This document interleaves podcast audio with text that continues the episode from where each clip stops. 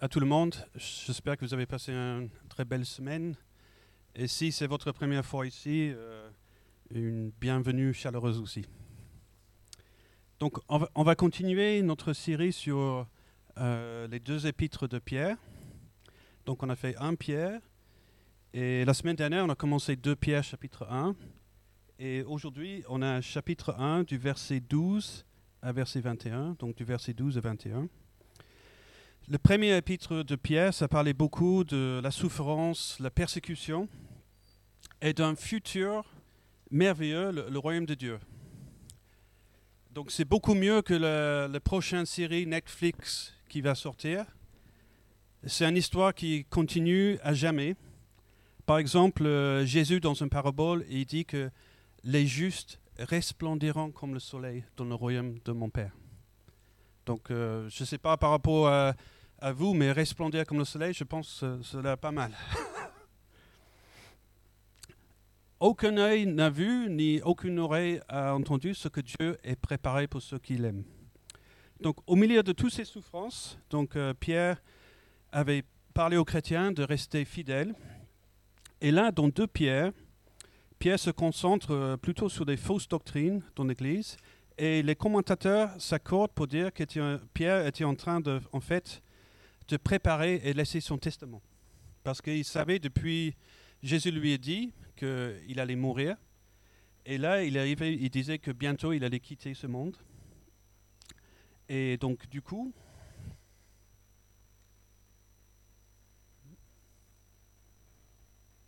voilà.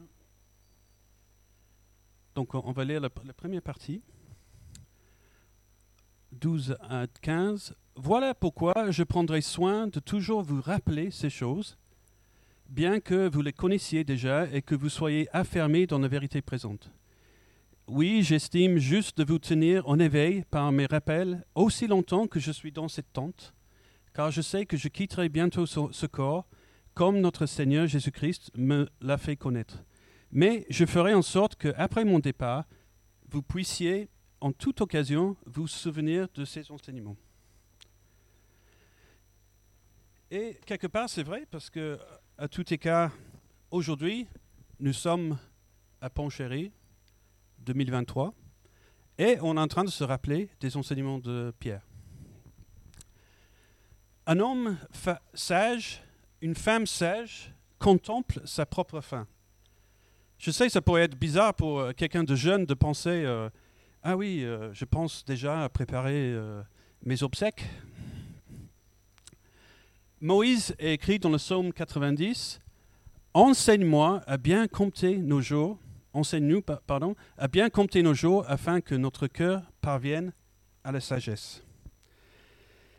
J'ai lu que c'est intéressant de voir qu'est-ce que quelques écoliers ils ont dit par rapport à la mort.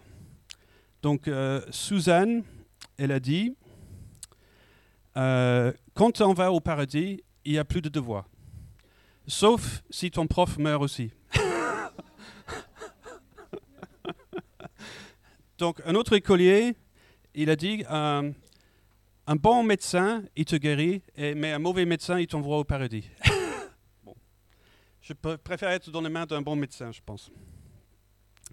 Mais quand on, quand on pense, voilà, quand on est jeune, on n'y pense pas. Mais un cœur de sagesse pense à sa propre fin parce que quand tu penses à la fin de toute chose, ça met en marche ton GPS dans ce monde pour aller dans la bonne direction.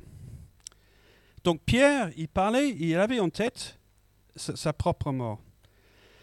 Et je trouve que c'était intéressant de, de s'intéresser un petit peu à la vie de Pierre. Peut-être un petit récap euh, par rapport à la vie de Pierre moi, quand j'étais jeune, on avait une émission à la télévision en Angleterre qui s'appelait This is Your Life. Euh, voici votre vie, en fait. on avait des célébrités tout ça qui venaient à la télé. Et tout d'un coup, les gens de, leurs enfance, de leur enfance, de toute leur vie, qui venaient sur le plateau pour parler de leur vie, en fait, de tout ce qu'ils avaient accompli, etc. etc. Donc j'avais un peu ça en tête. Euh, Pierre, voici votre vie, en fait. Qu'est-ce qui s'est passé Donc, euh, Pierre, un homme passionné, déterminé, parfois impulsif, brusque, Il est originaire de Bethsaida et il vivait à Capernaum, euh, situé au bord du lac de Galilée. Il est marié. Il a une bonne entreprise qui marche bien avec Jacques et Jean. Certains disaient qu'il avait un ego surdimensionné ou il était un peu narcissique. Voici quelques événements de sa vie. Un petit peu, à un moment donné, il avait Jésus change son nom entre guillemets, et c'était Roseau, mais c'est devenu euh, Pierre, euh, une pierre. Et c'était un sorte de par rapport à son destin, mais malgré ses erreurs, Jésus dit que sur cette révélation que Jésus était le Fils de Dieu, qu'il allait bâtir son Église. Mais peu de temps après, quand Jésus dit qu'il doit aller à la croix, Pierre essaie de l'arrêter. Et voici les paroles de Jésus, arrière de moi, Satan. Donc ça, c'est notre Pierre. Malgré le fait que Pierre était là pour écouter le sermon sur la montagne, lors de l'arrestation de Jésus, il a défoncé un soldat romain. Il a fait des grandes déclarations de foi, mais qui l'ont fait couler plus d'une fois. Nier Jésus trois fois? Euh, son incrédulité aussi, euh, lors de la résurrection de Jésus-Christ. Il avait plein de défauts. Jésus l'a demandé quand il l'a réinstauré, euh, réintégré, il a demandé trois fois s'il aimait, il y a un sorte de jeu de mots avec le mot aimer. Un verbe pour aimer en grec, ça veut dire un, amitié comme des copains. Un autre amour, c'est un amour inconditionnel. Et c'est comme si Jésus voulait l'amener au fait qu'il doit l'aimer, aimer Jésus d'un amour inconditionnel. Alors, qu'est-ce qui s'est passé dans sa vie? Qu'est-ce qui a transformé sa vie? Tout au début de ce passage, on a lu la semaine dernière que sa grande puissance, sa divine puissance nous a donné tout pour servir Dieu. Et Pierre, il est entré dans ce processus de sanctification dans sa vie. Et en quelque sorte, j'aime bien la vie de Pierre parce que c'était un homme ordinaire, une personne ordinaire comme nous, avec ses défauts, mais il est intégrer ce processus de se dépouiller de l'ancien homme, de se revêtir de, le nouvel homme et de laisser ce processus avoir lieu dans sa vie. Et c'est pour ça que je suis intéressé par rapport à sa vie, parce que Jésus lui aussi a dit que nourrit mes agneaux. Et aujourd'hui même, voilà ce que je disais tout à l'heure, il était en train de nourrir avec ses paroles. Parce qu'à chaque fois, je prendrai soin toujours de vous rappeler ces choses, bien que vous les connaissez déjà et que vous soyez affirmés dans la vérité présente. Et je me disais, mais pourquoi il essaie de nous rappeler tout le temps, tout le temps, tout le temps? Là, on parle de quelqu'un qui est, monté sur une montagne. Jésus était transfiguré. Jésus resplendissait comme le soleil. À côté de lui, il y avait Moïse et Élie. Et puis le lendemain, euh, il a complètement perdu le foi, il est retourné à son entreprise et c'est comme si rien n'était. Donc je pense que quelque part, il savait qu'on peut, entre guillemets, faire des erreurs, mais il voulait nous rappeler de rester fidèle jusqu'à la fin. Et plus loin dans ce deuxième euh, épître de Pierre, il parle du retour de Jésus. Donc on doit laisser ce processus de sanctification, transformation avoir lieu dans nos vies. Il a dû travailler même peut-être il a eu de l'aide pour écrire cet épître, et c'était du travail. Et le fait de collaborer avec Dieu, c'est aussi, ça engage notre collaboration avec lui. On continue. Vivre dès à présent pour un héritage éternel. Donc, en effet, ce n'est pas suivant des fables habilement conçues que nous, nous avons fait connaître la puissance venue de notre Seigneur Jésus-Christ, mais c'est après avoir vu sa majesté de, nos propres yeux.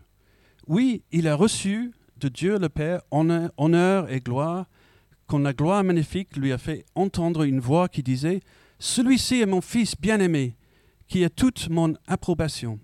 Cette voix, nous l'avons vue, nous l'avons nous-mêmes entendue venir, venir du ciel lorsque nous étions avec lui sur la sainte montagne. Et nous considérons comme d'autant plus certaine la parole des prophètes. Vous faites bien de lui prêter attention, comme à une lampe qui brille dans un lieu obscur, jusqu'à ce que le jour commence à, poindre et que l'étoile du matin se lève dans votre cœur. Donc là, on disait tout à l'heure, Pierre savait qu'est-ce que c'était de tomber, d'être si haut sur montagne avec Jésus, Élie, et puis retomber au plus bas. Pierre était marié, tu imagines, euh, il rentre le soir. T'as passé une belle journée, chérie? Oui, oui. J'étais sur la montagne euh, avec Jésus, et puis euh, Élie et Moïse. Et après, ben, j'ai entendu Dieu parler du ciel, et il resplendissait comme le soleil. C'était tellement bien, je voulais faire une tente pour Moïse et rester là. Et ce qui est intéressant, c'est que les mots que Pierre utilise euh, pour tente, comme il parle de son corps, et son départ, c'était dans le verset d'avant. Car je sais, je quitterai bientôt ce corps, comme notre Seigneur Jésus-Christ me l'a fait connaître.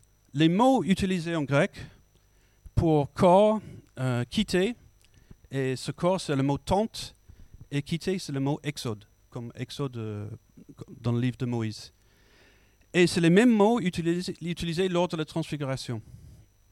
Il voulait mettre une tente pour Moïse et Élie, et Jésus parlait de son futur exode de cette terre.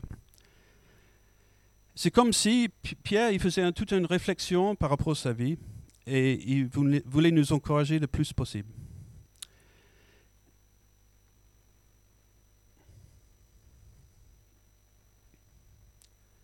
la certitude de ce qu'on a entendu. Donc, à cette époque, il y avait des fables comme s'il y avait des dieux qui étaient venus sur Terre, montrer des choses comme ça. Et je ne sais pas, par rapport à nous aujourd'hui, je ne pense pas qu'on a vraiment entouré des, légendes grecques, euh, de, des mythes, etc. comme ça. Mais c'est plus des choses comme euh, voilà, c'est le Da Vinci Code. Il y a plusieurs chemins en fait qui peuvent amener à Dieu. Tout le monde va arriver au ciel au final. Et ça, c'est le genre de mélange de croyances qu'on peut entendre. Plusieurs chemins qui mènent à Dieu, mais aussi dans le, les enseignements au milieu de chrétiens, sur YouTube par exemple, il y a l'embarras du choix. Dernièrement, par exemple, j'ai entendu que les gens disent que l'apôtre Jean est actuellement en Turquie vivant dans une grotte et il attend pour expliquer aux gens, pour expliquer les interprétations du livre de l'Apocalypse. voilà. Je disais qu'il y a l'embarras du choix. Et aussi, c'est intéressant parce que Pierre, il parle d'une façon avec des, parallèles. Il, il, parle de l'énormité de la réalité que, voilà, ils ont reçu cette, cette révélation de Dieu, c'était sur la montagne, et par rapport à ça, l'inverse, c'était voilà, les, petites fables, c'était n'importe quoi. Donc nous, en tant que chrétiens, ça nous ça met un, bouclier du fait que, sur le fait que nous pouvons croire à la parole de Dieu, et c'est vraiment les paroles de la vérité.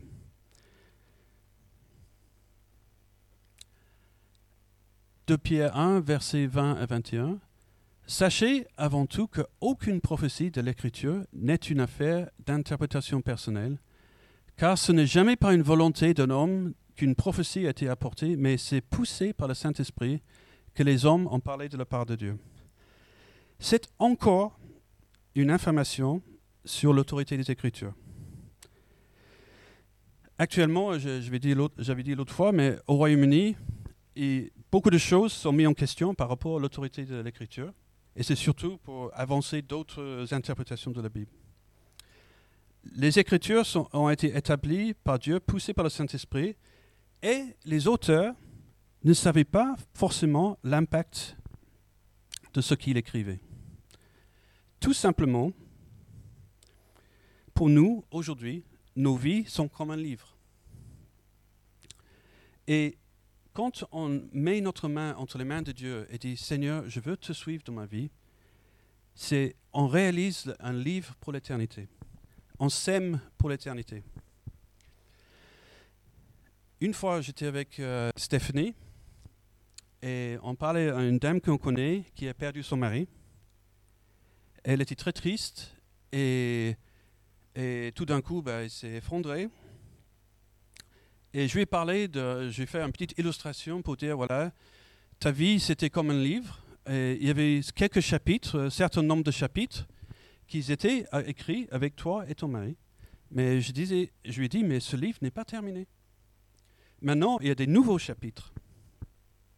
Et ce chapitre, ces chapitres-là sont avec toi, avec Dieu, mais c'est une autre histoire. Et aujourd'hui, quand, tout comme ces prophètes, ces gens qu'ils ont écrits dans le passé, ils ne savaient pas l'impact de ce qu'ils disaient. Quand Esaïe, il a dit qu'un enfant nous est né, je ne sais pas exactement s'il avait tout compris par rapport à la naissance de Jésus. Euh, Zacharie, euh, d'autres passages dans l'Ancien Testament. Et quand on remet notre vie entre les mains de Dieu et on veut le suivre, c'est ce livre que Dieu a destiné commence à être écrit et on ne connaît pas l'impact éternel. Quel est le livre de ta vie? Connais-tu l'impact éternel de ta vie?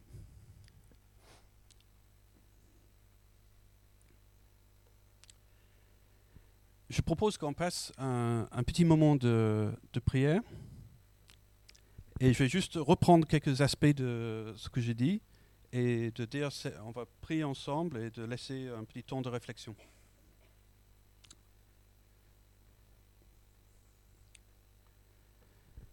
Seigneur, je demande que tu nous donnes un cœur sage afin qu'on puisse compter nos jours pour vivre pour toi.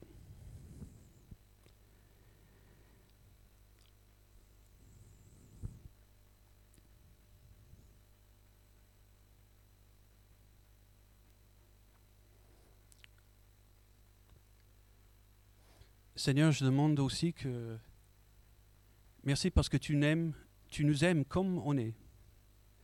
Et je demande qu'on puisse être engagé dans ce processus de sanctification par ta divine puissance. Pour qu'on puisse marcher dans tes voies, rajouter à la fois tous ces éléments qu'on a vus.